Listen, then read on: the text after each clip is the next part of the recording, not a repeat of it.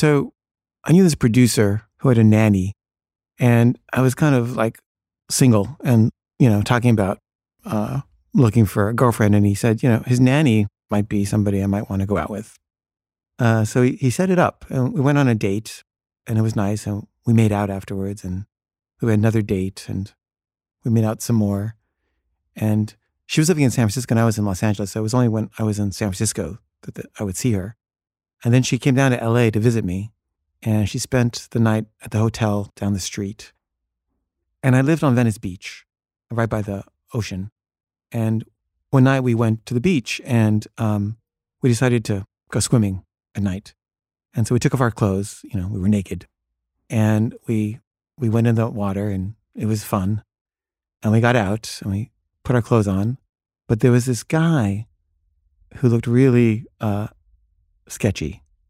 And I think he had seen us take off our clothes and he approached us. And he just had this way of sort of following us and starting a conversation that looked like it was about to turn into some kind of assault and attempted rape, I think. And I could feel what was happening, but I also was able to channel some energy. And I basically turned towards him instead of away from him. And I did some kind of weird embrace of him energetically. And I answered his questions like I would a good friend. And I gave this energy of acceptance and fearlessness towards him, even though I was scared. And at a certain point, I just started walking away from him very gently, without any hurry.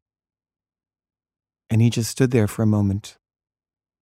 And then finally, he just turned away and walked off in search of other prey.